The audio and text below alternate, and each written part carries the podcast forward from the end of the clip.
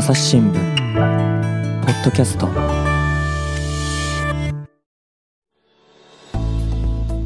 朝日新聞の神田大輔です、えー前回から引き続きましてですね食文化の編集員長澤光子さんと回線をつないでお話を伺っていきます長澤さんよろしくお願いします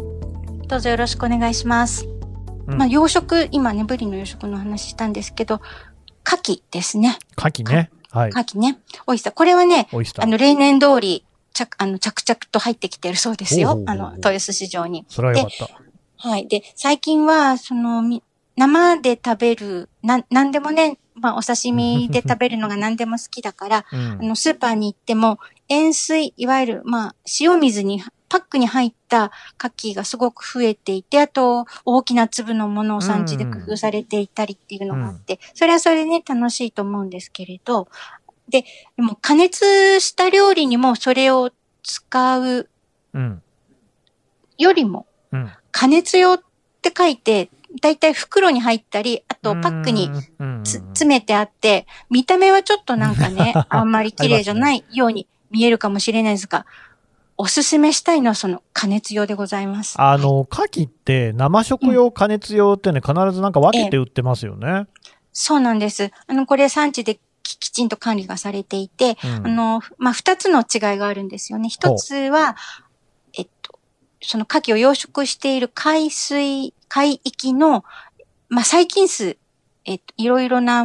まあ、大腸菌とかもね、いいろいろね、あの、どうしたって、まあ、あるわけですけど、それが、の数が、やっぱり生食用にするものには、このぐらいとか、うんうんあの、ちゃんと数値で決まっていて、うんっていう、その区分けが一つ。あとはあの、ただ、あまりね、えっと、その範囲では、うんえー生食用の、に、あの、基準を満たしていても加熱用に回るものもあるんです。で、どうしてか、それはね、鮮度の違いに思うじゃないですか。違うんですよ。そう思いますね、うん違うんですか？新しさではござい、あございません。うで、それは、と、えっと、牡蠣を、まあ、剥いた後の、まあ、処理というか、の違いなんですね。生食用っていうのは、だいたいですね、48時間、うんオゾンなどで殺菌して、要はお腹に溜め込んでいる、かへー牡蠣っていろんなもんね、溜め込みがちな、あの、貝らしいんであすよ。そうなんですかうん、それを、ちょっとは吐いてくださいって言って、あの、うんこう、かい、で、こ呼吸をすることで、まあ、はい、あのそ、中、お腹の中のもの出していきますよね。うんうんうんそれで、48時間で、まあ、殺菌して、いわゆる細、細菌のようなものが、まあ、綺麗になった状態で出荷されているのが、えっとうん生牡蠣。でそうじゃなくて、取り立てのものをそのまんま、あの、ただ加熱すれば全くその、問題はないわけで、うんうん。えっとそれはそうですよね。加熱用の牡蠣なんです。だからうんむしろ、旨味とか、海のの旨味そのままに蓄えているのは、はは加熱用の方なんです。48時間お腹を空っぽにしてるから旨味もなくなっちゃってるわけかもまあしれないっていうね、なくなっちゃってるってちょっとね。なくなりはしないけれども少なくなくなる。そうそう。今の話を聞いていて、はい長澤さんまあ、マラソン走らせたみたいな感じですよ、ちょっとね。マラソン走った後の よりは、は走る前の、まだ、あの、お腹いっぱいのやつの方がいいかな、みたいな。あの、あはいはいはい先生はいはい。あの質問です。うんえっと、えーっと刺身って基本的にん日本でしか食べられていなくって、魚を生食にする文化っていうのはあんまりないじゃないですか、まあ、もちろん皆無じゃないと思いますが、他方ですね、牡蠣ってオイスターバーっていう形だと。割とどこでも欧米でも生で食べますよね。そうですね。あれってしかし、今の話を聞いてると、うんあんまりこう、良くないのではという感じもするんですけど、どうなんでしょうね。でもおそらく、おそらくというか、どこの国でも同じように生ことしてる。牡蠣で、うん、流通する分には管理をされているんだと。感じ。ほら、当たるっていうことがね、牡蠣ってあるでしょ？あ、皆さんね、まあ、いろいろな理由があると思うんですよね、それは。うんはい。僕のおばさんでもね、牡蠣大好きな人いたんですけれどもね、うんやっぱり一回当たってから食べられなくなっちゃってねあ、気の毒だなと思ってるんですけれども、じゃあまあその辺は、でもちゃんとやってるのが生食用だし、加熱用は別にちゃんと加熱すれば何の問題もないですよと。はい。で、むしろ、から、カキフライにするとか、おお鍋にするとかっていう時は、加熱用をお使いになるのがおすすめでございます。ちょっと安かったりしますもんね。そうですね。値段も、あの、大きさがちょっと不揃いだったりする分もありますが、あの、本当に美味しいと思うので、ぜひおすすめなのと、うん、あとは、どうしても、あの、日本人っていうか、早い時期に何でも、走りを食べるのが好きなんだけど、牡蠣、先ほどたため込みがちな、あの、回答をお伝えしましたが、はい、やっぱりね、あの、どんどん冬になるにつれて美味しさも栄養も 蓄えてくるんです。で、うん、あの、だんだん大きくなっていくんですよね。なるほど。なんか出荷シーズンの始まりよりだんだん大きくなってきて、なので市場の方に聞くとやっぱ年明けてから値段も安くなって太った牡蠣を食べるのがおすすめだよっていうことでございます、ね、そうなんですね。ねで、あのー、ちょっとそういう時は多めにこう、剥き牡蠣なんか売ってたら買って、うん、あのー、オイル漬けにする方も多いし、あとは日本酒でこうちょっといって、少し、四五日とか、まあ一週間近くは持つかなと思うんで、で、そうやってちょっとまとめて作っておくと、お酒のおつまみにも、あとおかずにも、あの、なるので、うんうん、年明けまで牡蠣はお楽しみいただけたらと思いますね。うん、じゃあ、ここでね、長澤さんからその牡蠣の盛にですかですか？またちょっとレシピを口頭で、はい、口頭でね、お伝えしづらいんですけど。はい。あの、だいたい加熱用 300g ぐらい買っていただいたら、うんうん、それを、あの、ああれ、なんかこう、ぬるぬるしてるし、あと黒いひだ、ひだひだのところにちょっとまあ汚れっていうか、もやもやしたものがあるので、それ取りたいんですけど、うん、まあ、お塩で、こう、ふりふり洗う方法もあるんですけど、まあ、おすすめは、大根おろしだっていうふうに言われて。へで、大根おろし、まあ、大さじ2杯ぐらいでいいので、それであの、こう、混ぜ混ぜしてると、うん、本当に大根おろしが真っ黒になるんですよね。それをきれいに洗って、うんうん、本当全体に、あら、なんか美白になっちゃったわ、みたいになったら水に取って、あらあら。はい。はい。で、あの、あとはもう大根おろしきれいになるまで洗っていただくと。あの、片栗粉とか小麦粉とかでね、する方もいますから、まあ、うんうん、とにかく、こう、吸着するものでですね、そのひだひだの汚れを取っていただくと。うん、で、で、水気をまあ、そっと取ったら、フライパンに牡蠣を入れて、えっと、赤木を入れる前におお酒、お酒、大体です。ね、大さじ4、みりん大さじ1、うん、で、薄口醤があった方が色が綺麗なんで、薄口醤があれば小さじ2ぐらい入れて、沸かして牡蠣を入れて、で、あの、水分が少なくなる、あ、あ牡蠣に火が通るまで、全体がね、ほんと火が通るとね、ぷくっとなるんですよね。へー。で、それを過ぎると今度また中から水分が出てきてシューンってなって。ちっちゃくなっちゃいますよね。そう。だからね、うん、ちっちゃくなる前、一番大きく、はい、大きくなったっていう時に取り出して、なるほど。で、えっと、煮汁は煮汁で冷ましてください。うん、あの、あの、煮汁と一緒にしてると、それだけでどんどん火が入っていってしまうのね。だから、牡蠣を取り出して、煮汁は煮汁で冷まして、えっと、それで一緒にあの、まあ、タッパにこう入れて、冷やし、冷蔵庫なんかに冷やしておけば、あの、いつでも取り出して食べられますし、柚子なんかを振ったりしたらもう最高ですし、オリーブオイルかけて、胡椒とかで洋風にして食べても美味しいと思いますし。美味しそうですね。はい。いろんなお酒にも合いそうですね。あ そうですね。おすすめでございます。はい。結構、はい。そんな、で、あのー、牡蠣、先ほどね、神田さんも当たるとか、食中毒で食中毒みたいな話があるけど、まあ確かに二枚貝を原因にした食中毒って、毎年報告されて、まあニュースのようになったりすると、はいね、なんか危ないかなと思うんだけど、うん、実際は、あの、人と人を介しての、まあ、ノロウイルスの感染とか、あと、えっと、ノロウイルスを持っている人が扱った食べ物によって、あの、ノロウイルス感染したりってことがあって、か、例えば、まあ、か、牡蠣とか、まあ、そういう貝、そそのものから、えっと、ノロウイルスが移るってことは、そんなに、なんていうか、あの、海で蓄えていたものを食べてなるってことは、非常に、事例としては少ないんだけれども、うん、まあ、うん、ないわけではもちろんないと。うん、で、あの、私がその、いろいろ取材している中で、いわゆる集団調理をされるようなところですね。例えば大きなホテルですとか、あと学校給食の、あの、学校給食とか、まあ、職場の給食なんかを扱うような方たちの中には、その職業人として、うん、やっぱり少しでもリスクをさ、なんか減らしたいってことで、もう、牡蠣食べないってやっぱり決めてらっしゃる方、怒られるんですよね。もう職場自体で、なんかもう自分がその何か媒介するものに食中毒の媒介になっちゃいけないってことで、うんうん、あの、もう食べないんですって。で、大好きでお料理もするけど、自分は食べないっていう。うん、で、あの、中には、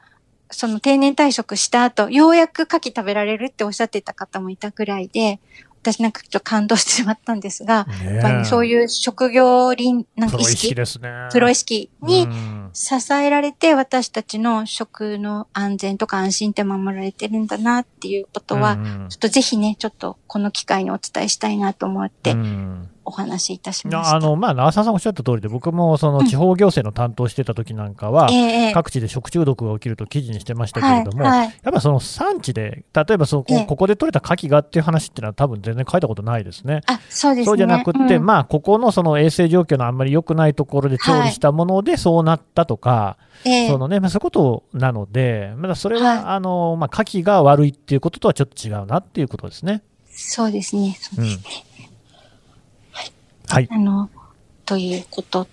でございました。じゃあ、今日はこれでなんかはいいや、それとなんかもうちょっと、まあ楽しい話がまだ半分ぐらいだったじゃないですか。ちょっと楽しい話。はい。な楽しい話したいなと思って、今までも楽しかったですよ。いや、そうですか。うんで、坂本館長に、なんかいい話ないんですかって聞いたら、あ、サワラだなみたいな。サワラ。お話を、サワラ。でサワラ？サワラっはて、魚辺に春って書くじゃないですか。ですよねうん。だから春ももちろんある、美味しいんだけど、やっぱ寒ザワラって言葉も逆にあって。やっぱ寒い時期のサワラってとても美味しいんであ、すよね。そうなんですか。はい。うんで、えっと、瀬戸内がまあ大きな産地であり、でもこれもまた、先ほどのあの海水温の上昇によってですね、今、青森くらいでも取れるようになっているということです。ええ、瀬戸内海のものが。うん。青森また魚群が、魚群が違うみたいですけど、まあ、青森とか、まあで、北行きましたね。そう、福井とか石川県なんかでも、しかもその2年目になった大きな型のですね。だから、さっき言えばもう、えっと、産卵ができるような大きくなった、あの、うんお魚が上がっていて、です。最近はなんと太平洋側でも見られるようになっていますよっていうようなお話だったんです。で、はい。サワラって結構韓国とか中国の方も召し上がるので、まあそういうところのお船も取ってるそうなんで、あのうん同じような海域で。うんそうすると、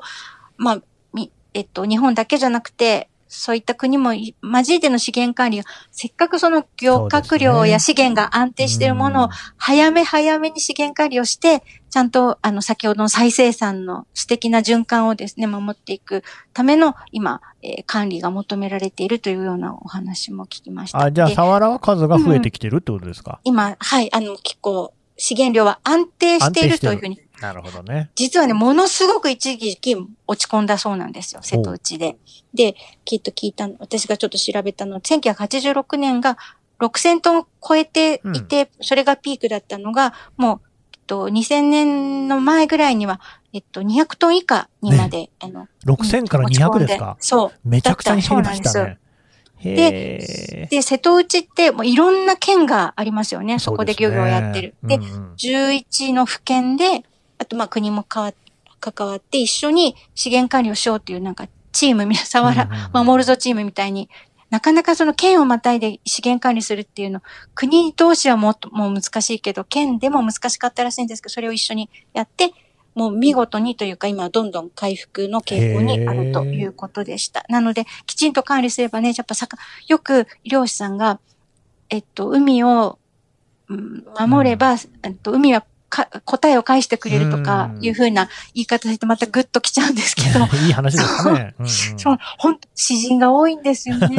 海でもじゃあ今ね、数が減っている魚なんかも、ここからまた復活することもあるかもしれないっていう。そうです希望ね。が持てるまあだから間に合うか間に合わないかの本当に結構と談場かなとは思います。それに、その、海の資源の問題だけじゃなくて、やっぱり漁業者の方が高齢化して、引退した後に、ですよねでも若い人がね、なかなか参入するのがうんあの、本当に生活していけるんだろうか。しかも石油も上がってまた燃料費も上がって大変ですよるでしょ？ね。で、船もね、やっぱり新しい船ほど性能はいいけど、とても高価なものだったりもするのでって、いろいろね大変だけど、でも、こうやって、こう、一歩前に進んでいる漁業もあるっていうようなことでした。で、本当サワラって、うん私も関西に行くと、岡山の方なんか大好きでね、あの、こっち、私の住んでいる京都でも、お魚屋さんに行くと、サワラの切り身すごくよく売っていて、あと西京漬けなんかもね、いいです売っていてね。美味しいんですよね。で、塩焼きはいはいも美味しい、もちろん美味しい。あと、この間魚屋さんに行ったら甘塩のさ、サワラっていうのが売ってて、うんそれで私がこう、どうしようかな、み3切れいくらみたいな感じでどうしようかなとか見てたら、あの、いや、鍋、鍋にしなさいって言うんですよ。鍋にへえと思って。そう、さっきの塩ぶり大根鍋と同じように、なるほどね。やっぱね、甘塩にしている魚を鍋にすると最高だよとかって言われて、買っちゃいました けど、そういいね美味しかったです。そう。なんか、なんかまあ、ちょっと密室も閉まっていて、あと、また栄養性タンパク質の話になっちゃいますけど。お、出た。何でしたっけ？栄養センターパスこの間何でしたっけ？マグロのお話でしたとそうだ、思うんですけ漬け丼のど、話でしたね。そうなんです。はいはい。それであの、えっと、魚のタンパク質がお塩に溶けて、まあ、プリッとしたような状態になるので、そうすると保水性が高まって、えっと、加熱した後にも身が硬くなら、なりにくいそうなんですよ。なので、し塩した魚で、あの、お鍋すると、多分、パサパサになりにくいっていう効果はあるみたいですよ。面白いですね。はだからうん、ちょっとお試し、一口情報でした。はい。なので、えっと、そう、甘塩にしたもののお鍋もおすすめだし、あの、ぜひね、うん。季節のお魚を、まあ、楽しんでいただけたらいいかしらと思っていますよ。いいですね。今日はお魚の話でしたね。はい。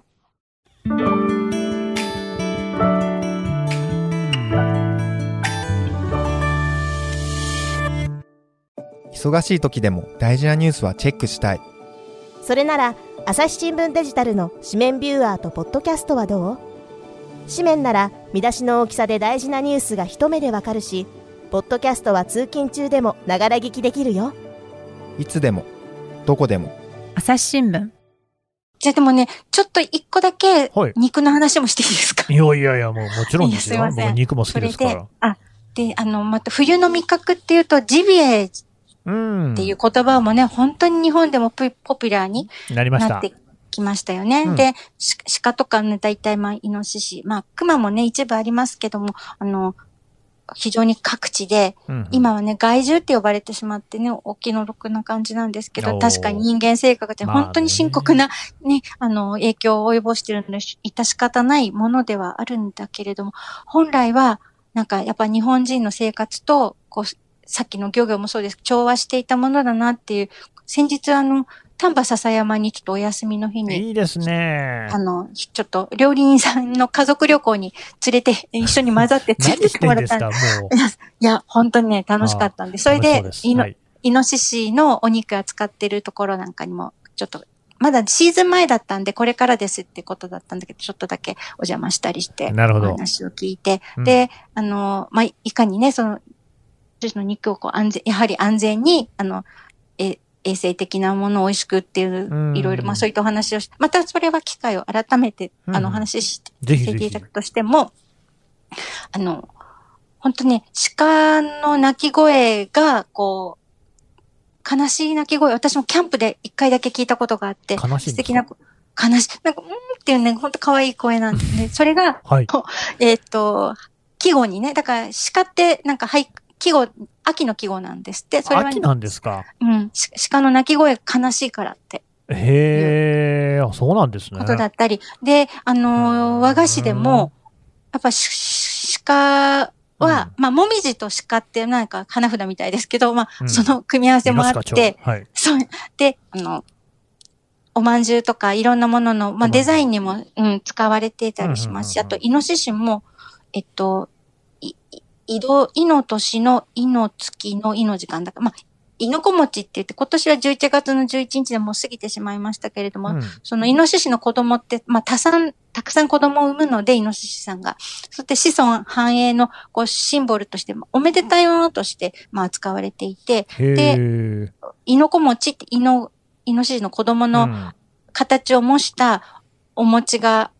あって、それのデザインも可愛いんです。みんな、だから売り棒ってよく言いますけど、こう、しましまが書いてたり、それを、えっと、ごま仕様のごまで表してたりと、各お店でいろいろ衣装があるんですけど、うんそういう、まあ、それぐらい、なんていうか、まあ、身近なもので、あ、なんていうかな。調和しして、共感を持って暮らしていたものだったのが、今はやっぱりね、なんか、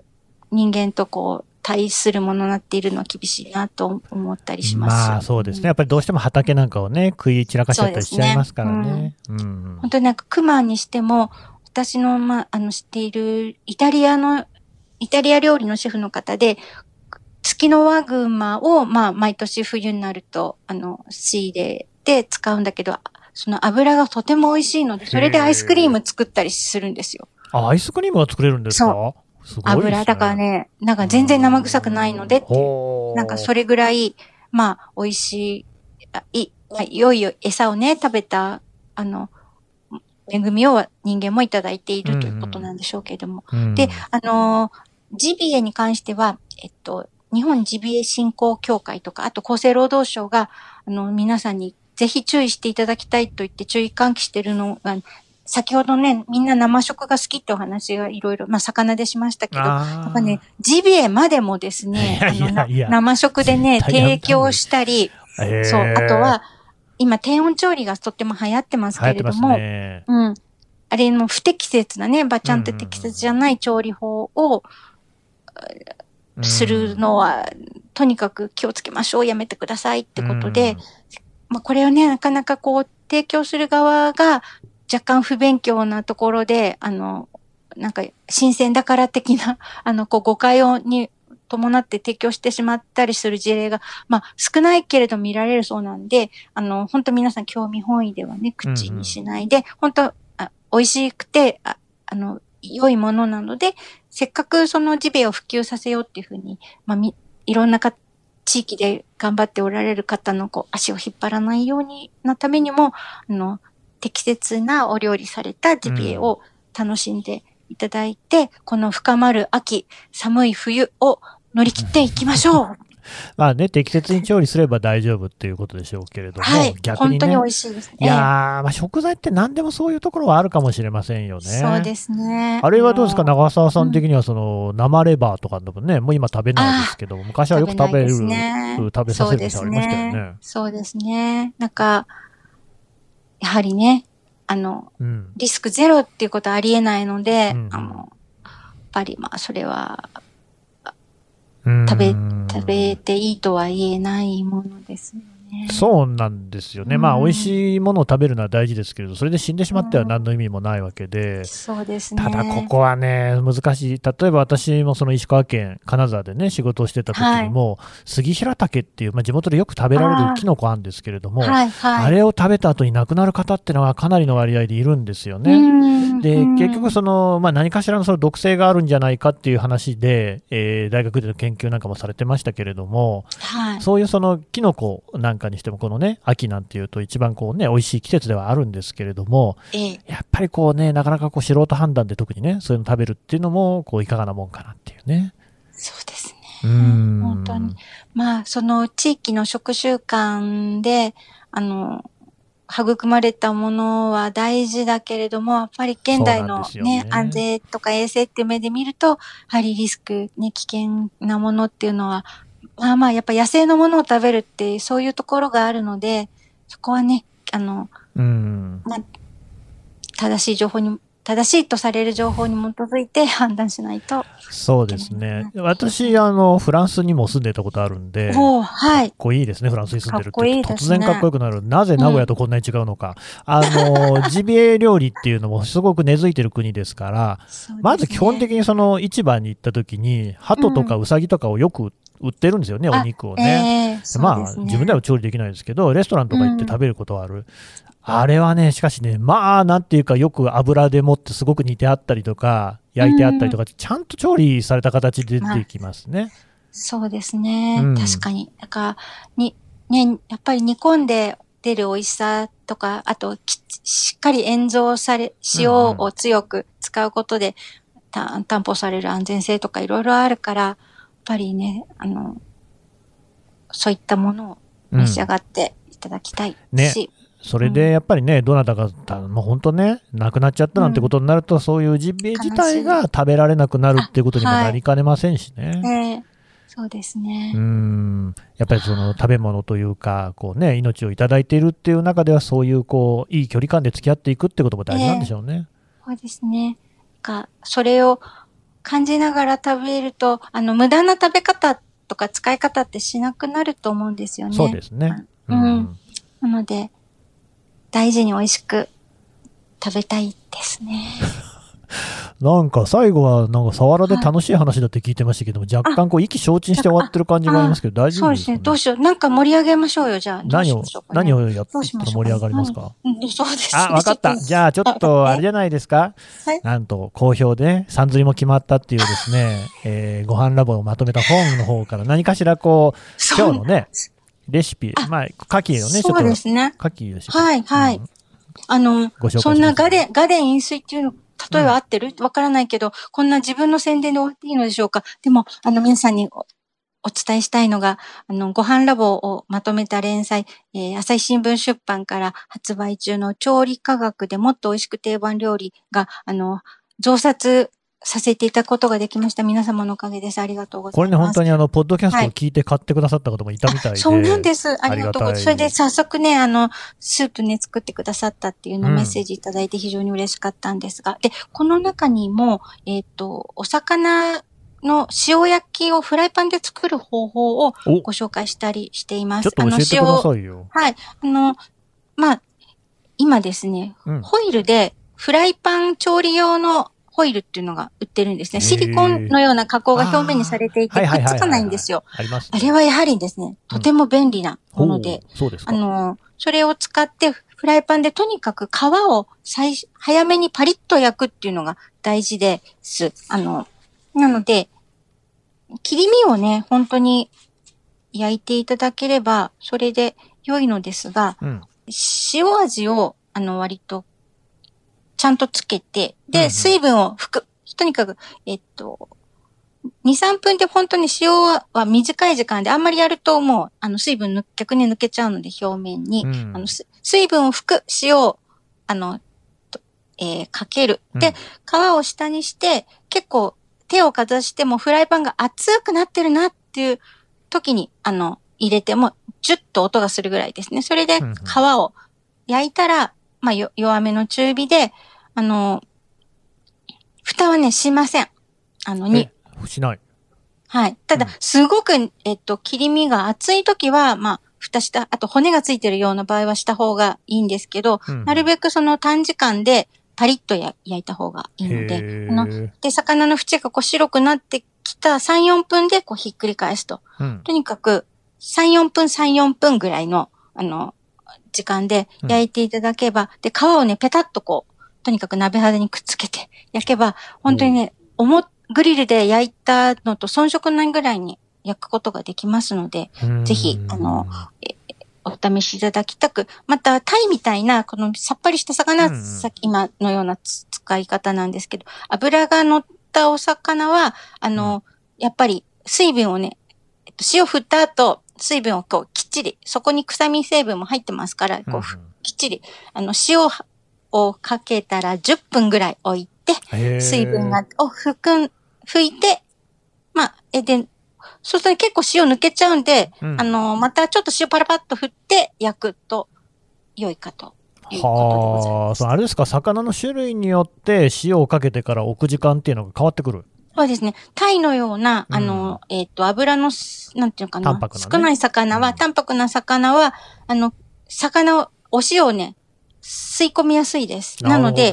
だから、えっ、と、焼く直前に振って、焼くぐ、焼くぐらいでよくって、だけど、サバみたいなのは、うんあんまり、えっと、吸い込まないの。油が多いと、どやっぱりその分吸い込みにくいので、あそうなんすねちょっと10分ぐらい置いて、でもその代わりも、あの、生臭いのが出てるのをちゃんとしっかり拭いて焼くと。いうようなうんこれでもね、フライパンで調理できるとすごくいいですね、魚ね。まあ、なんといってもね、このグリルでやるとね、もう掃除するのはめんどくさいんですよね は。い使い終わって最から。近はね、なんか水もいらないとかいろいろ、あの、随分改善されてきてますけど、まあだからその、超理想を求めるよりも手軽にでうんまあ、この塩焼きの場合は、とにかく焼きたてを家で、何がいいかって言ったらねだから、あのー焼いた切り身を買ってきて、やっぱりでレンジで温めると、それだけやっぱりこう火も通り過ぎちゃうし、水分もちょっと抜けがちになるので、よりは、あの、とにかく焼きたてを食べられるっていうところが、うんまあ、お家で作る良さなので、いや、それ本当そうですよね。はいもうこっちはね、焼きたて、出来たてを食べてほしいのにね、もう読んでも子あ、供なかなか、が来ないそう、時ねわ。かる、わ本当かります。にね、ふざけんなって思いますけれどそう、もね。切れ、切れる感じになりますよね。ちょっと、なんだろうなと。ええそう。そうですね。そういうのは自分の子供の頃はね、逆だったんだろうななんてことも思いつつですけれども、どうしてもやっぱりこうね、怒っちゃうなんてね、ええありますけれどもなるほ。ど。素晴らしい。神田さん、ねはいよくご飯作られてるんですよね。まあ、いや、ああいうのを調理するってのはすごくね、まあ、いや、もちろん毎日やってるわけじゃないんですけど、ね、はいえ週末なんかはやらせてもらってましてね、ええ楽しい、ええ本当に楽しいですし、はい。やっぱり料理の良さって、自分がこう、ちょっとこう、手間かけたり、工夫したりすることが、ちゃんと味で跳ね返ってくるじゃないですか。ああ、そうですね。あれが本当いいんですよね。だって、長澤さん考えてみてくださいよ。記者の仕事ね。はいはどんだけこうね、取材したところで、跳ね返ってくるとは限らないじゃないですか。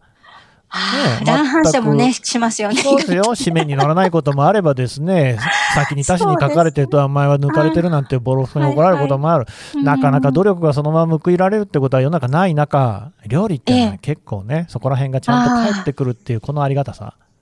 そうですねうん。本当だ。ね。確かに。だからやっぱり料理って結構どんな職業の方も割とね、私聞きますよ。IT 系の人なんかでもですね、やっぱり料理が好きだっていう方とかね、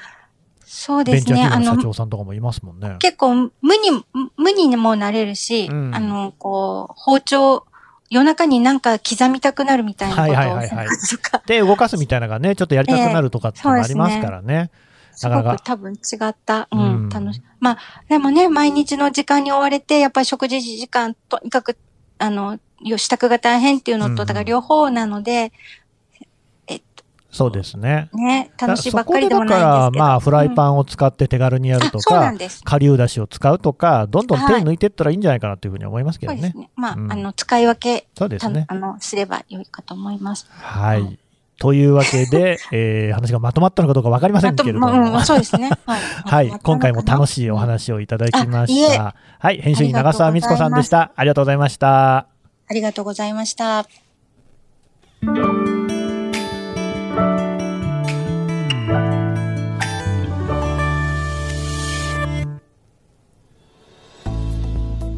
はい、えー編集員長澤光子さんのお話を聞いてきました。さてね、改めまして長澤さんからあの絶好調で販売中のご飯ラボをまとめた本について紹介してもらおうと思うんですが、なんてタイトルでしたっけ？はい。調理科学でもっと美味しく定番料理1。朝日新聞出版から、あの、税込み980円で発売中です。あの、朝日新聞の販売店や、まあ、書店で、あの、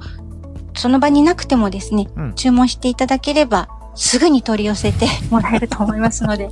これもでも良かったですね。最初長澤さんにお話を伺った時にはですね、どうはいし。よう、1位なんてつけちゃったけども、売れなかったら2位が出せないっていう話でしたけども、ねこれはいけるんじゃないですか？まだ。まだ 2, 決まってないのお話はちょっと決まってないんですが、でも、非常に面白かったのが、あうんの、新聞で書いている、出している時とは違う感想としてとにかくねよ、読んで面白い読み応えがあるっていう感想をい。ただくんです。で、はいはい。新聞記事ってやっぱ読むのが前提だからか、そういった感想っていただくことなかったんですけど、あの、今の世の中的にはもうレシピ本は本当に文字が少ない。ものが100文字レシピとか。かありますもんね。ええうんで、あの、私もこんなに字が多いのなんてって逆に、あの、料理の本を作ってる方たちからは心配されたんですけど、もんあの、読者の方は読んで楽しいっておっしゃってくださっていて非常にありがたいですし、あと私たちのチームみんながです、とても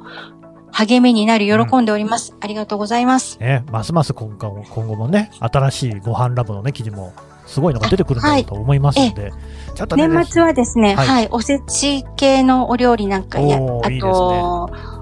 年越しに作りたいような、ちょっとしたご馳走も、えー準備中ですので、ぜひお楽しみいただきたいと思います。ご期待ください。長澤さんどうもありがとうございました。ありがとうございました。朝日新聞ポッドキャスト、朝日新聞の神田大輔がお送りしました。それではまたお会いしましょう。この番組ではリスナーの皆様からのご意見ご感想を募集しています概要欄の投稿フォームからぜひお寄せくださいツイッターやメールでも受け付けていますツイッターでは番組情報を随時紹介しています。アットマーク朝日ポッドキャスト。朝日新聞ポッドキャストで検索してみてください。